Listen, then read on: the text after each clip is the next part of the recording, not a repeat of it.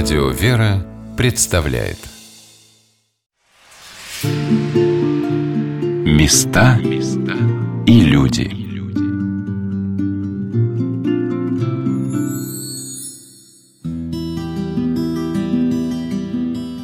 О чем может молиться человек? О своем спасении, обращении грехов, о милосердии Божьем, о терпении скорбей и излечении от болезней, о людях, которые его окружают – о своем городе, о своей стране, о мире всего мира. О чем молился святой преподобный Ефимий Суздальский чудотворец, основавший Суздальский монастырь Всемилостивого Спаса на высоком берегу речки Каменки, откуда смотрел он на богоспасаемый город Суздаль и уходящие за горизонт поля. Святой, который почил о Господе в 1404 году. Это было время, когда Русь почувствовала себя впервые единой, собрав под свои знамена полки на Куликовом поле – Здравствуйте, дорогие друзья! У микрофона Анна Шалыгина. Сегодня мы с вами отправляемся в одно из очень значимых для России мест. Приблизившись к его могучим стенам и башням, это понимает и человек из России, и чужестранец. Здесь слились воедино судьбы духовные и государственные. Здесь крепла Русь, и созидалось ее величие. И страница истории Спаса Ефимова монастыря, и наше время, соединившее в его стенах и музей, и монастырь, раскрывает для нас удивительную тайну единения – общей судьбы, веры, культуры, фундамента нашего Отечества. Святой преподобный Ефимий Суздальский стал игуменом монастыря, который был основан по повелению Суздальско-Нижегородского князя Бориса Константиновича. Великий князь сам копал рвы для первого храма. Таким важным для него являлось это дело – спасение своей души, молитва за свое княжество, создание обители для множества иноков – которые собрались под руководством святого Ефимия, вскоре уже до 300 человек. Откуда пришли эти люди? Русь лежала в пепле, руинах, прошли две страшные эпидемии моровой язвы, унесшие до двух третей населения. Разрозненные остатки опустошенных татаро-монголами городов и деревень, склоненные под игом, но не потерявшие свою веру и надежду на милосердие Божие, как к живоносному колодцу потянулись к преподобному Ефимию люди с горячей молитвой к Богу и он смог собрать их на этих рубежах, выжженных за 150 лет непрерывными набегами, силой своего подвига, своего примера. Мы стояли у раки с мощами святого преподобного Ефимия Суздальского с казначеем Спаса Ефимия монастыря и армонахом Иларионом Копытиным в потрясающей красоты храме Спасо-Преображенском соборе, в котором нет алтарной преграды, иконостаса, где само пространство помогает сделать шаг и в прошлое, и в будущее.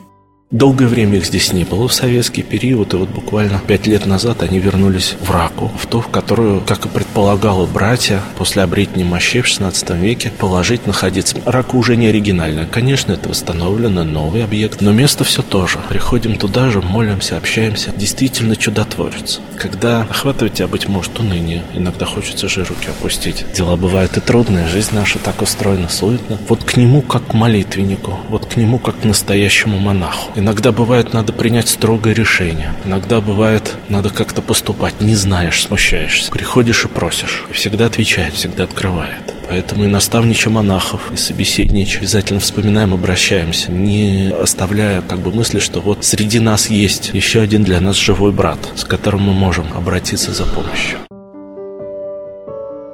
Святой преподобный Ефимий, архимандрит Суздальский, чудотворец, названный современниками великим, родился в семье, свято почитавшей Бога и церковь.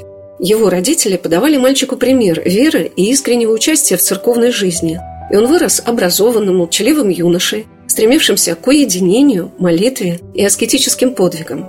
Его любимым чтением были «Жития подвижников», и он с юных лет стремился им подражать. Узнав о том, что рядом с родным Нижним Новгородом, в пещерах, подвязается известный своей духовной жизнью наставник, прозорливый старец Дионисий, Будущий святитель Дионисий и епископ Суздальский, он пришел к нему, упал в ноги и слезно просил принять его в обитель. Видя расположение Ефимия, мирское имя которого осталось неизвестным, старец принял его в братью, и инок Ефимий подвязался в Вознесенском Печерском монастыре до 36 лет, удивляя всех своими подвигами и снискав уважение братья за кроткий, миролюбивый нрав. Это очень значимая фигура для Суздаля. 14 век, родом из-под Нижнего Новгорода, очень праведный молодой человек, принимает очень рано иночество, наместник Печерского монастыря на тот момент. Ему говорит, поменьше своих духовных подвигов, поменьше, поскромнее. И когда Суздальский князь Борис Константинович просит святителя Дионисия кого-нибудь послать сюда, чтобы построить обитель, выбирают его. И если Борис Константинович начинает копать сам князь под первый храм, сегодня это вот Ефимиев предел нашего собора Преображенского, то Ефимий начинает чесать три каменные доски себе под гроб, давая обед, я здесь останусь навсегда. Да, строгий, но любящий людей, любящий жизнь. Иногда братья ропщат, что ты тратишь деньги монастыря, а он выкупает долги, защищает бедных, пытается как-то встать на их сторону. Но его харизма привлекает вот уже вроде бы первые годы существования монастыря. 300 монахов, когда он умирает в 88-летнем возрасте, 300 монахов насчитывает монастырь. Общается с Сергием Радонежским, как мы говорим, самолитвенный товарищ. Они встречаются и в Троице Сергиевой Лавре, в Троицком монастыре, и по пути. И, как описывает житие, для нас сегодня это кажется вроде бы простым и обыденным, как договориться и встретиться. Вот ведь у нас с вами и сотовая связь, и телефон, и телеграм, чего только нет. А тогда ничего нет. Но по молитве выходят и встречаются где-то в лесах. А где встречаются, какое количество храмов, вот между Суздалем и Троицей Сергиевой Лавры, ровно их трудами, ровно на местах их встреч. Сколько появляется монастырей, через некоторое время буквально за рекой появляется женский Покровский монастырь. Там появляется его сестра, как первая настоятельница. Харизматик, да, начинает зерно такое здесь. В XIV веке на Руси, благодаря духовным подвигам и примеру таких великих подвижников, как святой преподобный Сергий Радонежский и святой преподобный Ефимий Суздальский, был расцвет монашества. Это время можно назвать духовным возрождением нашего Отечества. Угнетенная татаро-монгольским игом Русь смогла окрепнуть и восстать благодаря вере и молитве к Господу. Троица Сергиева Лавра и Спасо-Преображенский монастырь в Суздале Множество обителей по всей северо-восточной Руси и ее северных землях наполнялись иночествующими, как древняя Фиваида в Египте. Приходящие на Русь из угасающей Византии монахи приносили богословские труды и уставы великих монастырей, учения о непрестанной молитве. Отомившиеся в постоянном напряжении люди принимали на себя труды и подвиги, желая духовной свободы и совершенства. Такие великие подвижники, как преподобные Сергий Радонежский и Ефимий Суздальский, стали для русской православной церкви теми ориентирами духа благодаря своему дерзновению и мужеству. Их вера – это сила и благодать, которую они стяжали своими трудами, привлекала к ним множество учеников и последователей. Это основание русской монашеской традиции, ее фундамент.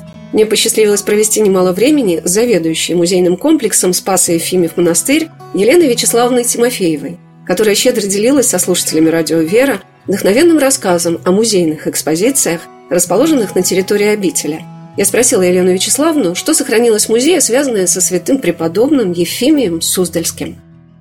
До закрытия обители каждый год Спаса Ефимиев монастырь в дни поминовения. Ефимия выставлял три предмета. Огромный камень валун, видимо, это и связано с тем преданием вот о трех камнях, которые приказал Ефимий шапку архимандричу, так называли, то есть головной убор преподобного Ефимия, и тяжелейшие металлические вериги. Вот считалось, что эти вериги, там вес свыше 30 килограммов о своем бренном теле и носил практически до конца своей жизни преподобный Ефимий, мершляя свою плоть. То есть себя он требовал много, но и братьев свои он дал очень и очень много. Есть замечательное предание о Ефимиевом колодце, который был был вырыт на территории Спаса Ефимьева монастыря. И сейчас, собственно, музей работает над восстановлением этого колодца. То есть мы нашли его изображение. Целебная вода была в этом колодце. И то, что сегодня славится Суздаль своими медами, или медовухой, как мы называем в советском мире, это тоже начало положил святой Ефимий, потому что медами, настойными на воде из колодца святого Ефимия, он лечил свою братью, когда она заболевала. Есть в огромной стене Спасского монастыря так называемая водяная башня. То есть через эту водяную башню братья спускали за водой к речке Каменки. А вот Ефимий, заботясь о своих чадах, он как раз и вырыл колодец, чтобы не ломали ноги, чтобы не скользили зимой. То есть это был еще и очень заботливый настоятель своей обители.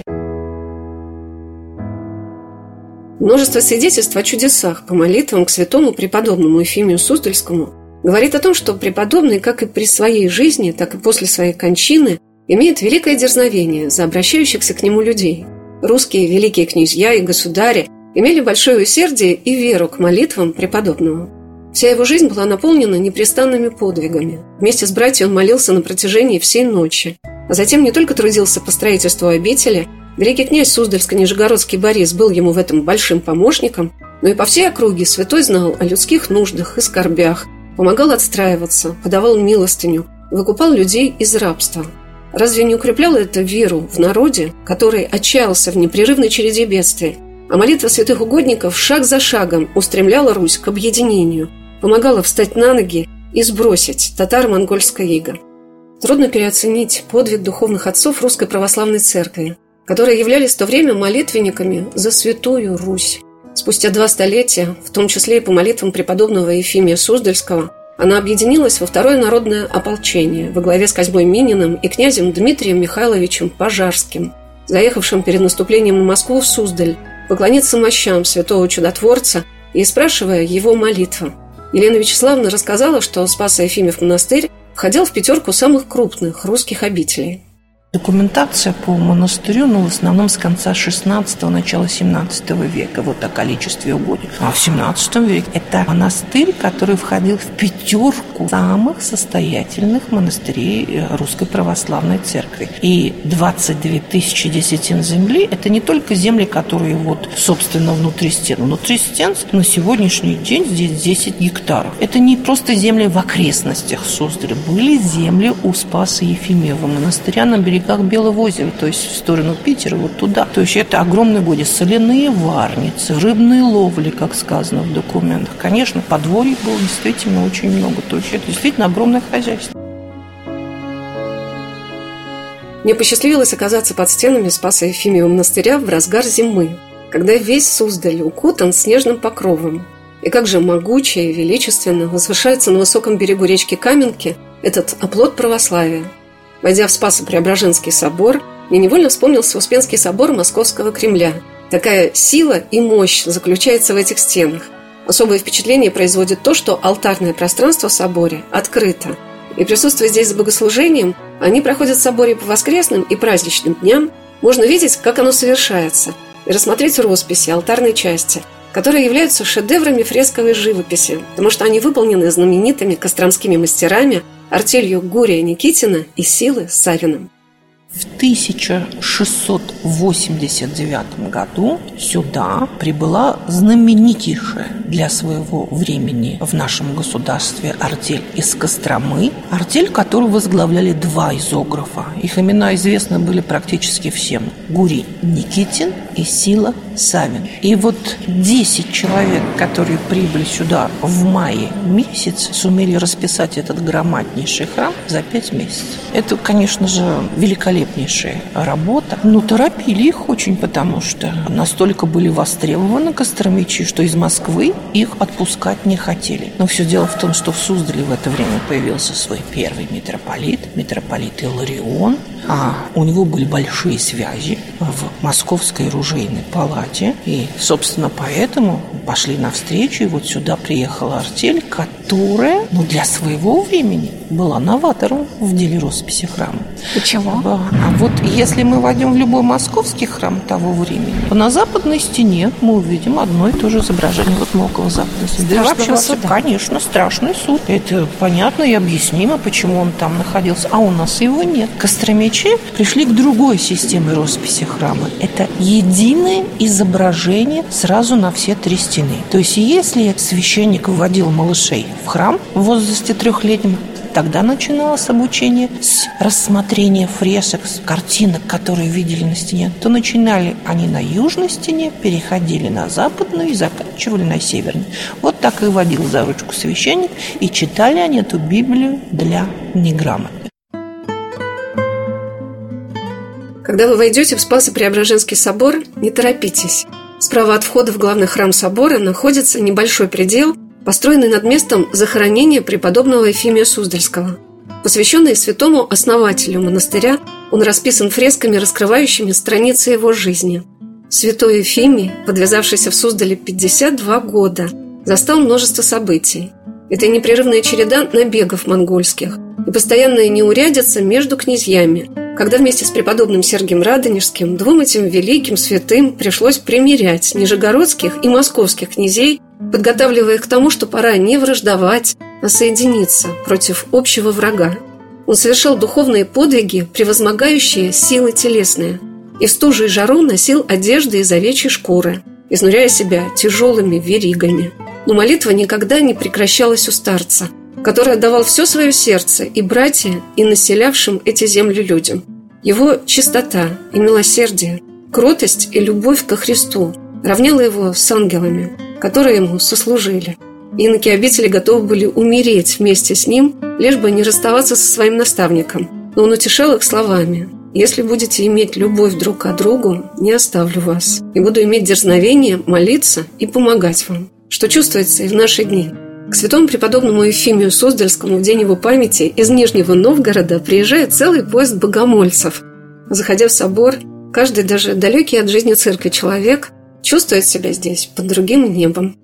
Храм построен каким-то очень торжественным. Как и весь Суздаль, это перестройки 16-17 век. Это еще не Нарышкинская барокко. У нас приезжают гости, приезжают паломники, они встречают совсем другую религиозную архитектуру, культуру, смотрят на фрески, очень удивляются, видят знакомые сюжеты. Вот вроде бы Евангелие, вот вроде бы Ветхий Завет, а с другой стороны это князья в меховых шапках. Это вроде бы как лаковая миниатюра. Это вроде бы народное творчество. Но настолько понятное жить жителю 17 или 16 века, тем мастерам, которые это творили, соловьиную песню Гурия Никитина, уникальный это одна из последних и самая лучшая. Мы поедем в Кострому посмотреть, в Ипатьевский монастырь, и увидим работу проще. Здесь можно увидеть шедевр, пик его творчества. И мировоззрение лучше мы уже не найдем. И поэтому, может быть, нам и следует говорить, что да, иконостаса нет, но мы имеем возможность открыть нашему прихожанину то, что происходит там, то, что видим мы, то, что будет сокрыто этим иконостасом. Если мы когда-нибудь его сюда вернем, однажды все-таки собор передадут церкви, то, скорее всего, это будет одноярусный иконостас, чтобы сохранить святая святых, но дать каждому возможность видеть то, что видит священник. Не сомневаться,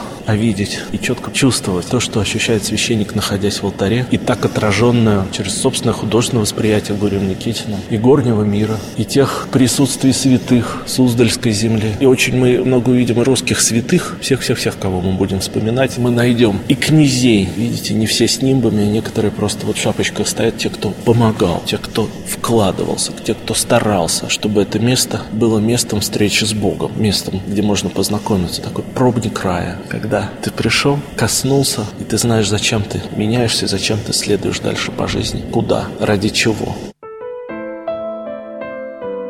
В соборе есть захоронение человека, благодаря которому эти росписи были осуществлены в такой красоте лучшими изографами того времени – артелью Гурия Никитина и Силы Савина – это митрополит Тобольский и Сибирский Павел I, который после своего миссионерского служения на Тобольской кафедре завещал похоронить себя в этом соборе. Так он любил Спаса Ефимев монастырь. Он был его настоятелем. Елена Вячеславовна рассказала о том, как учиться прочитывать фрески, расположенные по всему пространству храма. Для верующего ты человек все-таки храм – это соединение двух церквей – церкви небесной и церкви земной. Вот это художники тоже должны были показать своей росписью. Поэтому, если в русском православном храме мы поднимаем вверх голову, то мы должны видеть историю церкви на небесах. Вот самая высокая точка нашего храма – это самая вершина небесная, потому что мы видим там Божественную Троицу. Вот на этом пространстве под куполом, да, мы видим Бога Отца с распростертыми руками, руками Бога Сына, Спасителя нашего, да, и Святой Дух над головой младенца. А дальше мы спускаемся от вершин небесных к земле грешной, поэтому мы видим сначала архангелов, потом пророков, видим четырех евангелистов, которые пишут нам историю Спасителя. Все это опирается на арки с апостолами и на четырех столпах, на которых держится наш храм, мы видим изображение местно чтимых святых. То есть все это очень четко, четко прослеживается. А вот стенное письмо, то, что написано на стенах, то, что и читали со священником, это история церкви на земле. Ну, если пытаться в храме понять, ну где же, что же, как же читать эту Библию для неграмотных, то как раз э, вот в таких храмах лучше на западную стену и смотреть, то есть напротив алтаря, что, собственно, и делали прихожане, потому что, выходя из храма, они все равно вольно или невольно западную стену видели. Поэтому, если посмотреть у нас на западную стену, то прежде всего мы на ней увидим главное изображение храма, то есть главную фреску. Мы в Спас-Преображенском храме, поэтому над окном яркое солнце, преображение Господне, оно сразу бросается в глаза. Если смотреть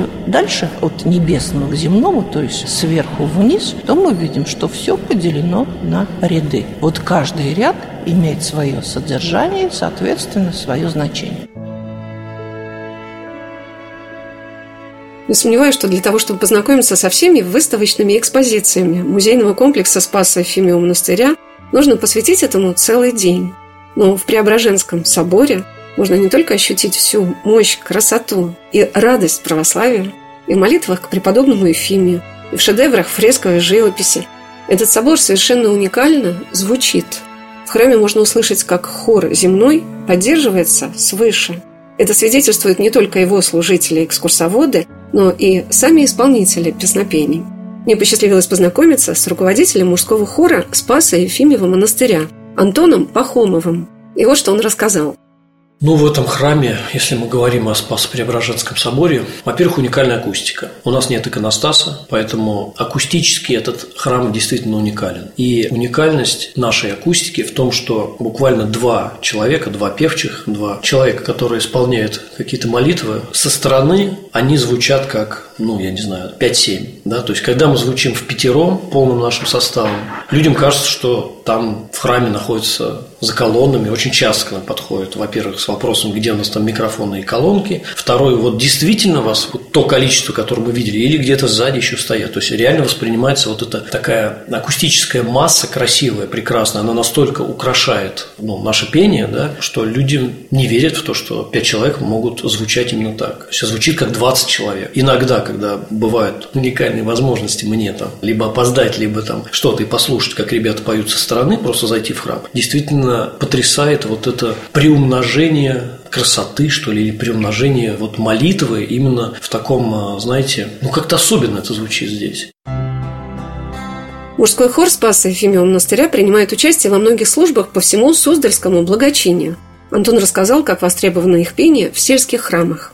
Я хотел рассказать именно о духовном становлении нашего хора в том плане, что мало ведь иметь благословение от нашего владыки, да, чтобы иметь возможность называться мужским хором Спаса Ефимия монастыря. То есть очень долгое время мы шли к этому, скажем, не формально, а именно по душе, по вере. То есть именно духовное становление у нас как такого хора, оно медленно, но верно, ну как раз я вот коснулся пандемии, грустной темы, но примерно в это время оно началось. То есть если мы даже, те певчие, которые участники нашего хора относились к службе, относились к работе в храме, скорее всего, как к работе, то сейчас однозначно такое понятие «во славу Божию» для нас стало таким призванием, потому что мы являемся хором Суздальского благочиния, и очень много храмов как в самом Суздале, так и в Суздальском районе. И когда, естественно, какой-нибудь батюшка хочет на какой-нибудь свой престольный праздник в какой-нибудь там деревне под Суздалем подарить праздник, духовный праздник, какую-нибудь праздничную литургию людям, прихожанам, прихожанам и ну, там, связывается со мной, например, да, и говорит, что можем мы это сделать или нет. Если у нас есть возможность, физическая возможность, естественно, я говорю, что можем. Когда ну, заходит речь, там, только вот у меня не так много могу заплатить, да, и так далее, я всегда говорю, что нет возможности, но есть желание, мы всегда за. И, ну, и много раз было, когда мы и отказывались, да, ну, приходы бывают разные, и, ну, достаточно скромные приходы, да, поэтому все это понимая, естественно, видя радость и какое-то счастье в глазах прихожан, которые пришли на эту эту литургию и могут услышать хор мужской,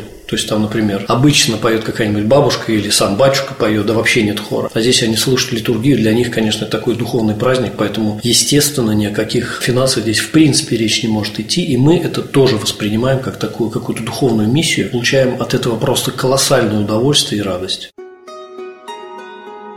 Я спросила Антона, что предпочитают услышать в Преображенском соборе и его уникальной акустике приходящие паломники и туристы.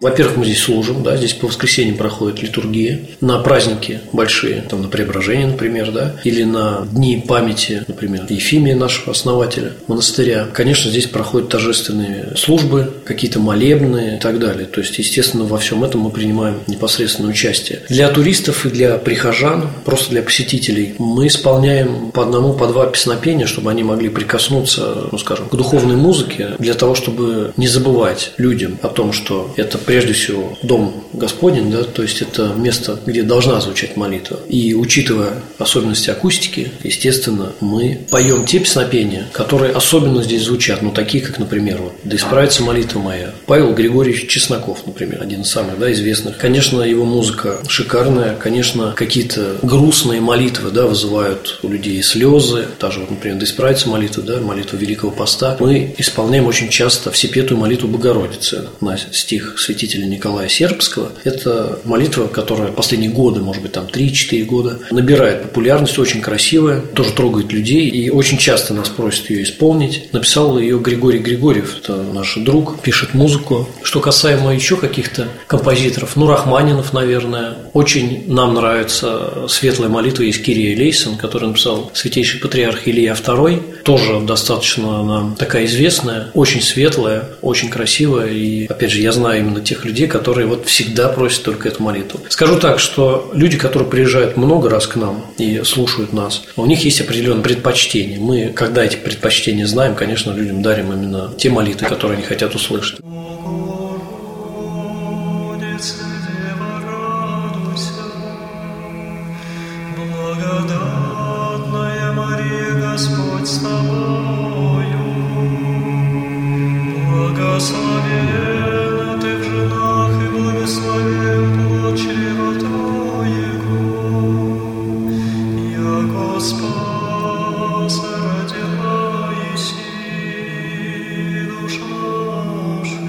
Какими бы ни были взгляды и предпочтения людей, Спас Ефимьев монастырь удивит всех. Музейный комплекс – Суздальский филиал Владимира Суздальского музея-заповедника. Во многих корпусах обители разместил постоянные экспозиции, собравшие в себя экспонаты, сравнимые по уровню с богатством оружейной палаты Московского Кремля. Мы отправились с Еленой Вячеславной на одну из самых известных экспозиций – в Золотую кладовую, где я увидела и чудотворную икону, и драгоценные оклады – и шитые руками святых покровы на гробнице. Оставайтесь на волнах радио «Вера». Через несколько минут мы продолжим нашу программу о Спасе и Ефимиевом монастыре в городе Суздале. Места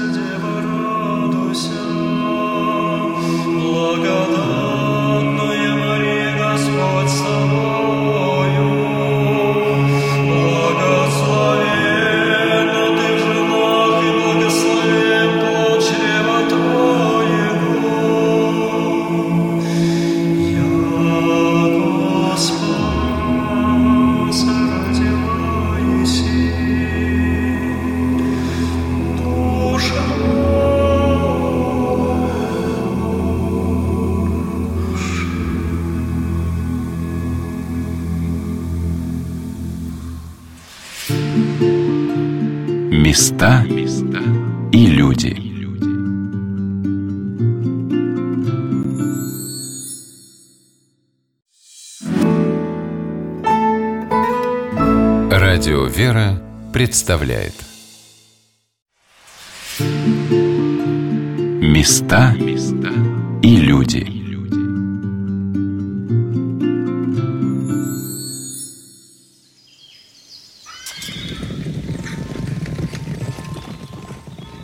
Ранним августовским утром 1612 года к воротам Спасо-Преображенского монастыря в Суздале приблизился отряд всадников. Разбудив привратника, спешившись, князь Дмитрий Михайлович Пожарский проследовал в Преображенский собор и припал к гробнице святого преподобного Ефимия Суздальского. О чем молил князь, промыслом Божьим поставленный во главу ополчения, следовавшего на Москву – Проходя по дороге из Ярославля, он пожелал спросить молитву святого угодника Божия для укрепления и благословения на ратный подвиг. Зная, что эта битва может быть последней в его жизни, князь все свои силы и намерения отдавал в руки Божии. Ни страха, ни сомнений не было в его душе. Москва, отечество его было в опасности. лежала растоптанная и униженная предательством и малодушием правящих людей, для которых Россия была не предметом гордости и величия, а поводом к собственной наживе и возвышению. Не принадлежа к элите боярской власти, он, тем не менее, всей своей жизнью дорожил званием русского воина, защитника, печальника о судьбах России, возглавляя войско, умевшее сражаться и не сомневавшееся в своей правоте. Его предки лежали у стен этого храма, и, спрашивая их молитву, он был готов умереть за свою землю. Много позже, когда российские императоры и великие князья в середине XIX века узнали о том, что могила князя Дмитрия Пожарского в монастыре сравнялась с землей, они организовали сбор средств на памятник князю, который возглавил второе ополчение, освободившее Москву от поляков. Величественный мавзолей из карарского мрамора возвысился над могилой спасителя Отечества.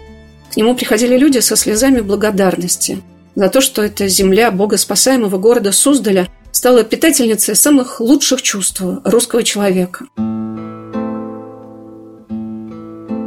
Но и сейчас, у стен уже восстановленного мавзолея, разрушенного большевиками, кто не вспомнит об этих славных страницах русской истории, чтобы сказать своим детям «Здесь лежит человек, не побоявшийся взять ответственность за судьбу Родины». Мы стояли заведующей музейным комплексом Спаса Ефимова монастыря Еленой Вячеславной Тимофеевой у стен часовни напротив мраморного креста над захоронением героя России. И одно чувство переполняло сердце – благодарности за веру и мужество этого человека, судьба которого ставила его часто на самые ответственные рубежи. И всегда князь Дмитрий Пожарский оказывался на высоте верности и чести. Вот это вот как раз то, что мы называем мемориал Дмитрию Михайловичу Пожарскому, посвященный здесь у алтарной части главного храма. Здесь практически вот вся территория вдоль алтарных апсид – это родовая усыпальница князей Пожарских. Вот они здесь расположены. В 1851 году граф Уваров получает распоряжение от высочайшего лица провести археологические раскопки, чтобы выяснить, где же точно находится могила Дмитрия Михайловича Пожарского поскольку усыпальница первоначальная, которую в документах называют палатками, ну, она к тому времени практически перестала существовать. И здесь была совершенно гладкая площадка. Поэтому задача у Варова была достаточно сложная, потому что когда он провел раскопки, то есть он вскрыл верхний поверхностный слой, здесь ну, множество захоронений было. И ни на одном из надгробных камней не было написано имя Дмитрия Михайловича Пожарского. Ну, вот по косвенным признакам, вскрыв одну из могил, он определил, где Пожарский был похоронен, потому что единственный из всего своего княжеского рода Дмитрий Михайлович Пожарский был пожалован званием личного боярина. Ленина. И опознавательным знаком определенная бляшка такая фибула служила. Вот когда он ее обнаружил, он определил это место как место захоронения Дмитрия Михайловича Пожарского. Поэтому было определено, где похоронен национальный герой. Начинается сбор средств, и в 1885 году был построен мавзолей. Сейчас этого мавзолея нет. От этого мавзолея сохранился вот этот маленький кусочек, вот этот настоящий итальянский карарский мрамор, мозаичные иконы, которые, подлинник который находится в нашем Спас-Преображенском соборе. Здесь находится копия, да. Но сейчас мы видим часовню, которая является точной копией того мавзолея, который был разрушен в 1933 году. То есть это был настоящий мавзолей, в понимании нашего, где находится внутри захоронения, где находились еще и вещи, принадлежавшие Дмитрию Михайловичу Пожарскому, то есть бархатная шуба, которая у нас сейчас в музее демонстрируется как экспонат. Но вот этот мавзолей в 1933 году был разрушен. Затем в советские времена, когда отсюда уже уходит тюремное учреждение, здесь был памятник, даже два памятника. Но то, что мы сейчас видим, это памятник уже 2009 года, то есть реконструкция в течение года проводилась, потому что, к большому счастью для нас, в Академии художеств были найдены все документы, все чертежи того самого памятника, который в XIX веке был сооружен. А могила вот за этим крестом четко, вот там плита, она сейчас снегом покрыта, вот плита, она четко обозначает место захоронения Дмитрия Михайловича.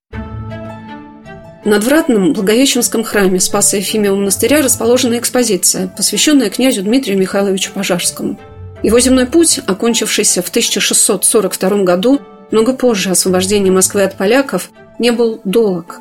Во главе второго ополчения стоял 34-летний князь. После победы он на полтора года уехал из Москвы в свои родовые земли, которых у князей Пожарских было немало, по всей округе от Суздаля до Нижнего Новгорода.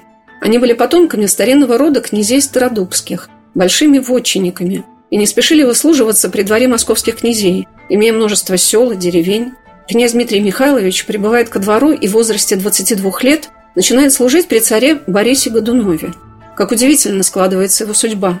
Всю жизнь ему приходится смиряться при дворе в местнической борьбе боярских фамилий.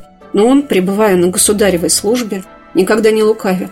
Особенно интересно завещание князя Дмитрия Михайловича, в котором перед нами предстает человек глубоко набожный, веряющий свою душу под покров монашеской молитвы. Более 15 монастырей он завещает передавать пожертвования на свое поминовение от Славков до Новгорода, от Москвы до Нижнего. В Суздале в Спасо-Ефимев монастырь он жертвовал села, иконы. Здесь его отпевали.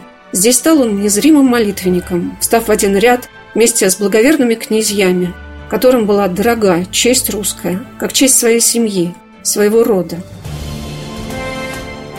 После освобождения России от поляков Спас Ефимев монастырь, разоренный войском Лисовского, восстал в небывалой мощи. Трудно сравнить его стены, его башни с чем-либо еще.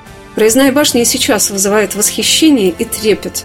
Не найдется, думаю, охотников на нее посягнуть. Монастырь как будто готовился к новым набегам и приступам, но встал на этих рубежах оплотом православия и государственной мощи. Сразу впечатляют ну, масштабы. Ну, конечно, конечно. Те, кто первый раз вообще оказывается в нашем городе, когда видят Спас и Ефимьев монастырь, все считают, что это и есть Суздальский Кремль. Потому что монастырские стены, они чисто кремлевское производят впечатление высотой, вообще строительством своим. Но вот так монашествующие решили в 17 веке себя обезопасить. Потому что начало столетия, это смутная эпоха в истории государства российского монастырь, так же, как и весь, собственно, Суздаль, очень сильно пострадал. Причем нужно сказать, что монастырь-то, наверное, даже больше, чем город пострадал, потому что это была база польского отряда, который именно здесь и находился, и хозяйничал во всей округе. Лисовского, да? Да. Так что, когда, наконец, пришло освобождение, монашествующие решили себя обезопасить. И вот, согласно документам, больше 30 лет они возводили эту громадную стену, но старались так, чтобы это была не просто крепость, да, старались, чтобы все это было красиво, поэтому из 12 башен одинаковых нет абсолютно. Они все абсолютно разные. Ну, конечно, естественно, это фортификационное сооружение, поэтому там, где сторона городская, башня высотой до 10 метров доходит, но на противоположной стороне, там, где речка Каменка, где высокий берег реки, конечно, немножко пониже, 6-7 метров она высотой, но это, конечно, надежное сооружение. Правда, сразу должна сказать, что, слава богу, проверку боем не прошли эти стены, потому что больше враги близко к Суздалю, к счастью, не проходили. Ну, вот так получилось, что история, конечно, у стен тоже своя. И столько лет простоять, и это, конечно, трудная задача. Поэтому, естественно, сейчас это стены после большой реставрационной работы, которые в начале 2000-х годов здесь проходили. Да и в 70-е годы здесь много работали реставраторы. Так что два этапа реставрации, они, конечно, ну, сделали свое дело. Стены, конечно, производят очень мощные впечатления. Но там могли находиться какие-то дозорные, которые конечно, смотрели конечно по сторонам. Конечно, естественно. То есть понятно, что это как раз и есть дозор. Вообще башни обычно для дозора-то использовались, поэтому не случайно верхнюю часть обычно делали с этими щелевидными. В 17 век, вот после польско-литовского разорения, это лучшие времена в истории Спаса Ефимьева монастыря. Связано это с тем, что вот после освобождения освобождения города у монастыря нашлось очень много покровителей, вкладчиков, среди которых, конечно, первое место занимал прежде всего Дмитрий Михайлович Пожарский, наш князь, чья родовая усыпальница находилась на территории нашей обители, поэтому, естественно, что вкладчики, они постарались, они действительно большие дотации давали монастырю. Кроме того, скажем так, в 17 веке монастырь располагал огромнейшим хозяйством, потому что в ведении обители было 20 2000 десятин земли, и к монастырю были приписаны 10 тысяч душ крестьян. Это лиц только мужского пола, так что рабочих рук было достаточно, чтобы возвести. Ну, собственно, и трудников, то есть, ну, добровольцев, которые работали в монастыре и желали видеть его возрожденным, всегда было достаточно много. Хотя я вам сказал, что сроки были громадны. 30 с лишним лет – это, конечно, срок. В 1899-1904 годах Спас Ефимов монастырь возглавлял архимандрит Серафим Чичагов, будущий священномученик Серафим митрополит Петроградский – Он писал историю Спаса Ефимия монастыря, занимался его восстановлением. При нем в обители собралось до 450 монахов. В наши дни, когда в обители насчитывается не более 10 монахов и послушников, монастырь имеет 12 приписных храмов, в которых осуществляются службы. Казначей монастыря Ермонах Иларион Копытин часто повторяет слова о том, что Суздаль – богоспасаемый град. И в этом году, когда интерес к Суздалю настолько увеличился благодаря празднованию тысячелетнего юбилея города, приглашает всех сюда приехать, увидеть и почувствовать, что это такое. Делая шаг сюда, последние лет 30 точно, люди, конечно, в первую очередь, они еще не думают, что они приедут в Суздаль, пойдут в храм. Они сначала едут посмотреть что-нибудь диковинное, что сильно отличается от их жизни. Ага, вот видят Русь такую средневековую, входит где-то в избы, пробуют что-то из блюд той кухни, участвуют в каких-то мероприятиях, веселятся, радуются. А вот когда эта пена сходит, за ней они начинают задумываться, а что же их заставляло вот делать все вот это остальное. Вот эти 30 храмов и 5 монастырей. Почему? И тогда они заходят к нам. И вот тут священник, да, представь, что такое 30 храмов и 5 монастырей на 10 тысяч населения в городе 3 на 3 километра. Его повседневный приход – это, наверное, человек 10. Но с другой стороны, каждый выходной он может встретить еще тысячу, абсолютно новых, каждый раз. И среди них обязательно находится тот, кто подходит и спрашивает о жизни своей сегодняшней, о жизни наших предков, пытается найти, почему для себя ответ. Почему так? И что я могу сделать, чтобы было не хуже, чем у них, в первую очередь в моем душевном устроении. Не в камне, не во фресках, не в золоте, не в роскошь, а во внутреннем устроении, отражением которого вот все остальное является. Почему они в себе это находили и куда их это вело? Конечно, мы готовы встречать всех и на рождественскую службу. Приезжайте хоть прямо сейчас, мы вас всех ждем. Потому что иногда бывает, хочется разговаривать больше, но когда будет толпа, будет тяжелее. Поэтому мы призываем не только в рождественские праздники, но будет крещение, а за ним будет Великий пост, потом будет Пасха. Трудно следить, каким множеством событий наполнена жизнь Суздальского благочиния и Владимира Суздальского музея-заповедника. Но эта жизнь епархии и музея настолько переплетена, что хочется думать, что она зиждется на одних основах и стремится к одной цели – объединиться на этих рубежах не для битвы, конечно, а для созидания будущего поколения русских людей. Ведь зачем человек путешествует? Не только для того, чтобы провести дни выходные, чаще, чтобы показать своим детям, рассказать своим близким, какая она, наша Родина. И в Суздале это так явно можно почувствовать. Кто-то спешит в обители в золотую кладовую, кто-то в тюремный корпус – отыскивая следы прозорливца монаха Авеля. Кто-то просто стоит у стен монастыря, на высоком берегу речки Каменки, погружая свои мысли под звон колоколов, который так часто звучит в стенах Спаса, как называют его местные жители. Мне это так нравится, потому что здесь воедино слились и русская культура, и вера православная. Руководитель мужского хора Спаса Ефимия монастыря Антон Платонов рассказал о том, как он трудится в городе, в котором в этом году снова готовится к фестивалю «Голоса Суздаля». На самом деле сложный вопрос. Я так думаю, что без промысла Божьего здесь не обошлось, потому что Суздаль, ну, я вообще сам из Владимира, да, то есть мне, как говорится, сам Бог велел, тут 30 километров до Владимира – здесь работать. Как-то так вот вышло, что именно вот этот маленький такой пятачок в кавычках на карте стал таким духовным центром вообще России, может быть, даже и в мире. Потому что в этом году, например, летом у нас был фестиваль духовной музыки «Голоса создали», который мы провели. Я был там художественным руководителем. Огромный вклад внес Владимир Суздальский музей-заповедник, епархия Владимирская. Поэтому ну, был титанический труд это международный конкурс, поэтому к нам приезжал коллектив из Сербии. На следующий год он опять же будет этот фестиваль, тем более у нас тысячелетие Суздаля, я думаю, вы об этом знаете. И этот фестиваль набирает обороты. На следующий год у нас приедет еще большее количество участников, поэтому это такой духовный праздник для людей. И сама идея этого фестиваля была в том, чтобы, опять же, если мы берем Суздаль, в котором огромное количество монастырей и храмов, вокруг еще больше в Суздальском районе. И идея фестиваля в том, чтобы в этих храмах в которых, опять же, разные приходы, разные хоры, может быть, их вообще нет, клиросного хора, да, никакого вообще. Чтобы вот эти коллективы, которые приезжали на наш фестиваль, они могли петь именно для людей, естественно, это абсолютно бесплатно, никаких там билетов и так далее. То есть для них это опыт огромный, попеть в разных акустиках. Прежде всего, конечно, акустика, наверное, музыкантам интересно, а для людей, которые там живут, это такой уникальнейший опыт услышать коллективы, которые, в принципе, наверное, вот в обычной жизни они вряд ли бы где-то услышали, только поехать там в Москве, хор Данила монастыря, к примеру, там, не знаю, полететь в Сербию, услышать сербский какой-то хор, да. Я надеюсь, на следующий год из Минска к нам приедет хор. То есть, а здесь к ним приходит вот эта красота, мне кажется, такой уникальный опыт, и вообще здесь в Суздале все уникальное. Вот не знаю почему, но вот он такой уникальный город с уникальными людьми, которые, опять же, притягивают все уникальное. И слава богу, что основа этой уникальности у нас именно духовная православная. Это очень хорошо. Суздале действительно все не просто уникально, а как-то все по-настоящему.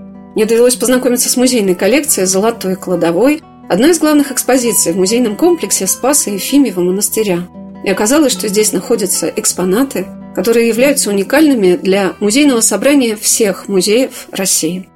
Это вот подлинник. Вот все считают, что мы тут копию выкладываем. Это вот подлинник золотых браслетов XI века. Просто у таких браслетов свое предназначение. То есть есть чисто декоративные предметы, да, а это браслеты торговых людей, которые могли, собственно, расплачиваться вместо денег подобными вещами, поэтому здесь важен был вес. Вот золотая деньга, которые расплачивались, это 51 грамм золота. Здесь ровно 102 грамма в каждом браслете. То есть это вот с целью обезопасить, собственно, провоз таких вот вещей, ну, на руку надевали, видимо, не боялись ехать. Ну, вот это настоящие золотые тоже. Здесь и височные кольца, и здесь настоящие, в данном случае, перстенечки. С Но какими камнями? Здесь чисто крашеное стекло. Да вы что, тогда использовали? В XI веке не работали русские мастера с драгоценными камнями. Драгоценные камни все были привозными, византийскими. Чаще всего русские мастера просто вставляли их в оправу чаще всего. Поэтому здесь у нас вот, то, есть важен был цвет. Это социальная принадлежность определялась. А как этот цвет? А красный цвет – это символ власти. Это из цвета Иисуса, символ власти. Поэтому если с красным камушком, то, соответственно, это ну, высокого положения человек, собственно говоря говорим. Это клад, который был найден в 93 году в Владимире. Предметы у нас во Владимире находятся. Но самые лучшие вещи, они, конечно, отправляются в ГИМ, куда-то такие крупные музеи. А когда вы увидите драгоценные камни из оклада Корсунской иконы Божьей Матери, вы узнаете, какие вклады делались в Спас Ефимев монастырь еще до смутного времени. Как смогли сохраниться эти сокровища – как и сама чудотворная икона Божией Матери Корсунская, как неволею Божию и молитвой преподобного Ефимия Суздальского. Но, по словам Елены Вячеславовны, эта икона собирает в дни своей памяти многих богомольцев, а посетители музея могут увидеть, как хранится сама Пресвятая Богородица, и этот музей, и этот монастырь. Этот зал – это вклады московских людей в Суздальские храмы и монастыри. То есть вот мы говорим о том, кто нам благоволил. Вот очень часто встречается эта фамилия Демида Черемисина. Черемисиновы – это ну, достаточно известная фамилия. При Иване Грозном это казначей, а его сыновья почти все это опричники. Поэтому, в общем-то, не рядовая совершенно семья. И сюда приезжали, в том числе вклады делали в монастыри, понятно, с какой целью. Жена Демида была пострижена в монахини Покровского монастыря, это вот вклад Спаса, Ефимиев монастырь. Здесь подлинная икона XVI века, Корсунская икона Божьей Матери. Московская оружейная палата работала. То есть вообще вот таких вещей с точки зрения технического ювелирного искусства их очень и очень немного сохранилось. То есть здесь, ну не говоря уже про обработку камней, потому что вот здесь вот корона Божьей Матери, да, если смотреть, посмотрите, вот она на штифты посажена. Ведь это, ну, садить на золотой гвоздик, это вообще, конечно, нечто. То есть это очень тонкое искусство то есть просверлить отверстие так, чтобы не треснул камень, который не шлифовался, который не обрабатывался, они же должны были быть такой полусферической формы, чтобы трещинок не было и чтобы это держалось. Лифпол – это, конечно, большое искусство. Здесь удивительная работа вот на малом кете, то, что жемчугом окружено, вот эти рисуночки. То есть это черни по золоту. Для конца 16 века, а в данном случае, вот да, это 1590-е годы, но это удивительная работа потому что, естественно, никто о науке химии тогда не подозревал еще, поэтому делали чутьем, при какой температуре в порезах, сделанных на золотой пластине, будет плавиться черневой состав. Это чутьем определяли. Поэтому, чтобы не рисковать ни золотом, ни черневым составом, что само по себе тоже не очень дешево было, примитивные делали обычно рисунки, там геометрический орнамент, ну, в лучшем случае растительный. А здесь просто взяли книжные миниатюры, причем с буквами, с надписью, перенесли это на золото. Такое очень редко встречается. Это очень сложная работа, очень рисковая, я бы сказала, для мастера работы. Но вот Дмитрий Черемисинов заказал это в Московской оружейной палате, потому что действительно вклад был очень дорогой. Икона, которую мы видим, она в нашей обители почиталась как чудотворная. Поэтому у нас вот в дни, которые посвящены ей, отец Арсений всегда приводит паству свою, и здесь проводится богослужение у нас прямо экспозиции. Корсунь, да, это Херсонес, это Севастополь. То есть это икона, которая была написана на русском русской земле в честь крещения Владимира Красносолнышка. Поэтому это русская икона. Где подлинник, то есть где первый список, я вам, честно говоря, сейчас не скажу. Не знаю, не могу вам сказать. У нас список 16 века. Икона была выполнена раньше, то есть она находилась у нас. Он ее увидел, и для нее Дмитрий Черемисов заказал это украшение. Икона вот она. Вот она. Вот она. Там просто фотография, потому что люди не всегда понимают, где должна а. находиться икона. Икона перед вами. А, вот этот образ да, чудотворный, да, как бы, да? Да. На самом деле, действительно потрясающая икона. Главное такое единение Богородицы ну, и да, с младенцем. Умиление, конечно. Это умиление, да? Mm. Это... Щечка к щечке, да. Елена Вячеславовна показала зал лицевого шитья. И тут я в полной мере смогла рассмотреть искусство мастериц, насельниц Покровского женского монастыря в городе Суздаля. Царских и княжеских постриженец, у которых в обители были целые мастерские. Это уникальное наследие русских княжон, воплотивших всю свою любовь, веру, молитву в эти невидимые глазу стежки. Музей выставлен на Покрова на гробнице святителей Федора Иоанна, епископов Суздальских. Покров на гробницу великого князя Георгия Всеволодовича. Работы великой княгини Соломонии Соборовой, святой преподобной Софии Суздальской, княгини Ефросинии Старицкой. Есть здесь и части одежд святителя Арсения Лосонского, Суздальского архиепископа, встречавшего в Москве второе ополчение. Так переплетены здесь судьбы России, что хочется приехать в Суздаль, перечитав многие страницы русской истории, чтобы понимать, к чему ты прикасаешься. Есть в монастыре еще одна экспозиция, которая рассказывает о страницах истории обители, Великую Отечественную войну и послевоенное время. Здесь был лагерь для военнопленных. Сюда попал фельдмаршал Паулюс в том числе. Но даже из высказываний самого фельдмаршала Паулюса мы знаем о том, что относились-то к нему очень хорошо. Был и сыт, и одет, и обут, и вышел живым, здоровым, несломленным человеком. Затем здесь была и взрослая колония, а затем колония для детей. И есть люди, которые возвращаются и говорят, я здесь был. Сам Суздаль, в принципе, был одним из мест эвакуации. Здесь было очень много детских домов из которых вышли, опять же, режиссеры и художники. Очень много приезжает деятели искусства, говорят, вы знаете, я в Суздале в детские годы, в годы войны был здесь в интернате, в детском доме. Но вот я вернулся сюда с товарищами. Мы хотим об этом рассказать, хотя бы вам. Кто-то снимает фильмы, кто-то пишет это, книги, кто-то делает передачи. Так и вот Спас Ефимов монастырь, его стена, вроде бы ограждение от внешнего мира. Или Мама. внешнего мира от нас. Но она как раз как ладони матери в какой-то степени. Защищает от внешней суеты. Независимо от того, в каком качестве ты здесь оказался. Вот ты здесь монах, который счастлив здесь быть. Или ты заключенный, которого насильно привезли сюда. Но, как правило, каждый из них имеет добрый отзыв о том времени, которое он провел здесь. Поэтому как за пазухой. Да, и все получается под зорким взором Ефимия Суздальского.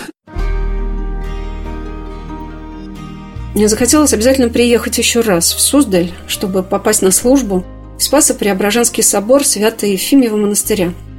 Наверное, это особенное впечатление, когда ты присутствуешь на богослужении, где открыто пространство алтаря, в окружении таких фресок, каждую из которых хочется рассмотреть внимательно, слушая хор, которому вторят ангелы. Я попросила отца Илариона рассказать, как осуществляются богослужения в соборе, в котором можно подать записки и заказать службы на долгое время. Монастырь, как мужской монастырь, существует с 2017 года. В 2015 у нас был Успенский приход, в 2017 он превратился потихоньку в мужской монастырь. Сегодня нас пятеро братьев. Основная причина, почему не больше, пока негде жить. Мы все-таки в музее, пока еще гости. Нам здесь разрешают служить. И если до ковида мы служили, ну, каждый день, и сначала в Успенской трапезной церкви, потом здесь, в соборе, каждый день, то сегодня эта служба только по воскресеньям. Ну, вот так вот продиктовала пандемия свои условия, и сегодняшние требования к сохранности храма. Но нам выделено место. Действительно, у нас здесь есть лавка, которая встречает паломников, людей, в первую очередь, потому что приезжают каждый день люди, которые хотят и мощам поклониться, и увидеть фрески, и просто помолиться все-таки в монастыре, приложиться к иконам. Соответственно, их обязательно встречает наш человек, который может и записку принять, и свечку выдать, и как-то объяснить, как попасть сюда, как попасть к нам на богослужение в воскресный день. Вход абсолютно бесплатный. Каждый желающий может по графику прийти, исповедоваться, причаститься, постоять на службе. Не только в воскресный день, но, конечно, и по 20 великим праздникам, памятным датам для каждого из храмов монастыря. Вот в таком режиме. Елена Вячеславовна рассказала о том, что в монастырь нужно приехать на целый день. И не только потому, что в этом юбилейном году в обители восстанавливается монастырский сад – Приукрашается аптекарский огород. Просто все, что есть в Суздале, прекрасного, значительного, интересного, представлено в Спасо-Ефимьевом монастыре. Может быть, это и есть удивительная харизма святого преподобного Ефимия Суздальского, чудотворца, соединять вокруг себя большое число людей. Сразу после основания обители к нему собралось до 300 человек, а перед революцией здесь было до половины тысячи насельников. И теперь сюда приходят все желающие, чтобы найти для себя то, что позволит им раскрыть свое сердце навстречу неизведанному, но такому близкому и родному, русскому, настоящему. Потому что Суздаль – это то, что сохранилось только в подлинниках, только в самых лучших образцах и русской жизни, и русской культуры, веры русской, православной. И все, кому это интересно, найдут для себя здесь что-то свое. Я запомню слова Антона Пахомова, который сказал, что весь Суздаль – это не только город-музей, но и город-монастырь. В связи с тысячелетием создали, естественно, внимание к нашему городу огромнейшее со всех сторон. Но тысячелетие пройдет, и, конечно, и внимание будет меньше. Но я уверен, что людей, которые любят Суздаль, их очень много, и без тысячелетия. Их огромное количество. Я раньше вообще не понимал, почему, ну, например, жители Москвы приезжают сюда и приезжают по много раз в одни и те же, может быть, отели, да, ходят по одним тем же местам. Просто не мог понять, ну что, некуда у нас поехать в России в какой-то другой город, но близко это к Москве, ну, по московским меркам вообще рядом, да. Я раньше этого не понимал. Сейчас мне кажется, что вот реально Суздаль обладает каким-то, ну, магическим здесь нельзя сказать, да, притяжением, но, но духовным притяжением. Вот для Москвы особенно в этой суете, вот в Москву приезжаешь, да, там вообще другой ритм жизни, там по-другому люди живут. А приезжают в Суздаль, это город-монастырь, да, вот приходишь в монастырь, там время вообще останавливается, там вот убираешь все телефоны, все вот эти гаджеты, и ты вот погружаешься в мир монастыря, который вот ты пришел, ушел, для монастыря вообще ничего не изменилось. Они как жили в своем ритме, они так и будут жить. То есть он будет там, не знаю, веками, дай бог, стоять, да. А вот для того человека, который пришел туда, естественно, это настолько заметная разница. То есть он из мира пришел за эти стены, и для него такой контраст огромный, да. И я очень надеюсь, что хотя бы часть вот этого замедленного времени, да, часть какого-то такого внутреннего другого ощущения он вынесет в свою жизнь. И это у него частичка останется, и у него будет потребность вернуться опять в этот монастырь, опять пожить там, может быть, там, не знаю, день, неделю, неважно, да, потому что это совсем другие ощущения, там совсем другие ценности. И вот сам Суздаль, мне кажется, это такой огромный монастырь, в который люди приезжают, увозят отсюда частичку вот нашего вот этого своего какого-то быта, духовного именно быта, и у них есть внутренняя потребность того, чтобы вернуться сюда, опять напитаться этим, опять уехать. Все больше людей приезжают, и все больше людей хотят сюда приехать, и это очень здорово. Я очень рад, что именно вот в Суздале есть вот эта вот такая очень глубокая духовная сила, которая притягивает людей. И вообще отовсюду, со всего мира. Дай Бог, чтобы вот эта сила, она множилась и процветала.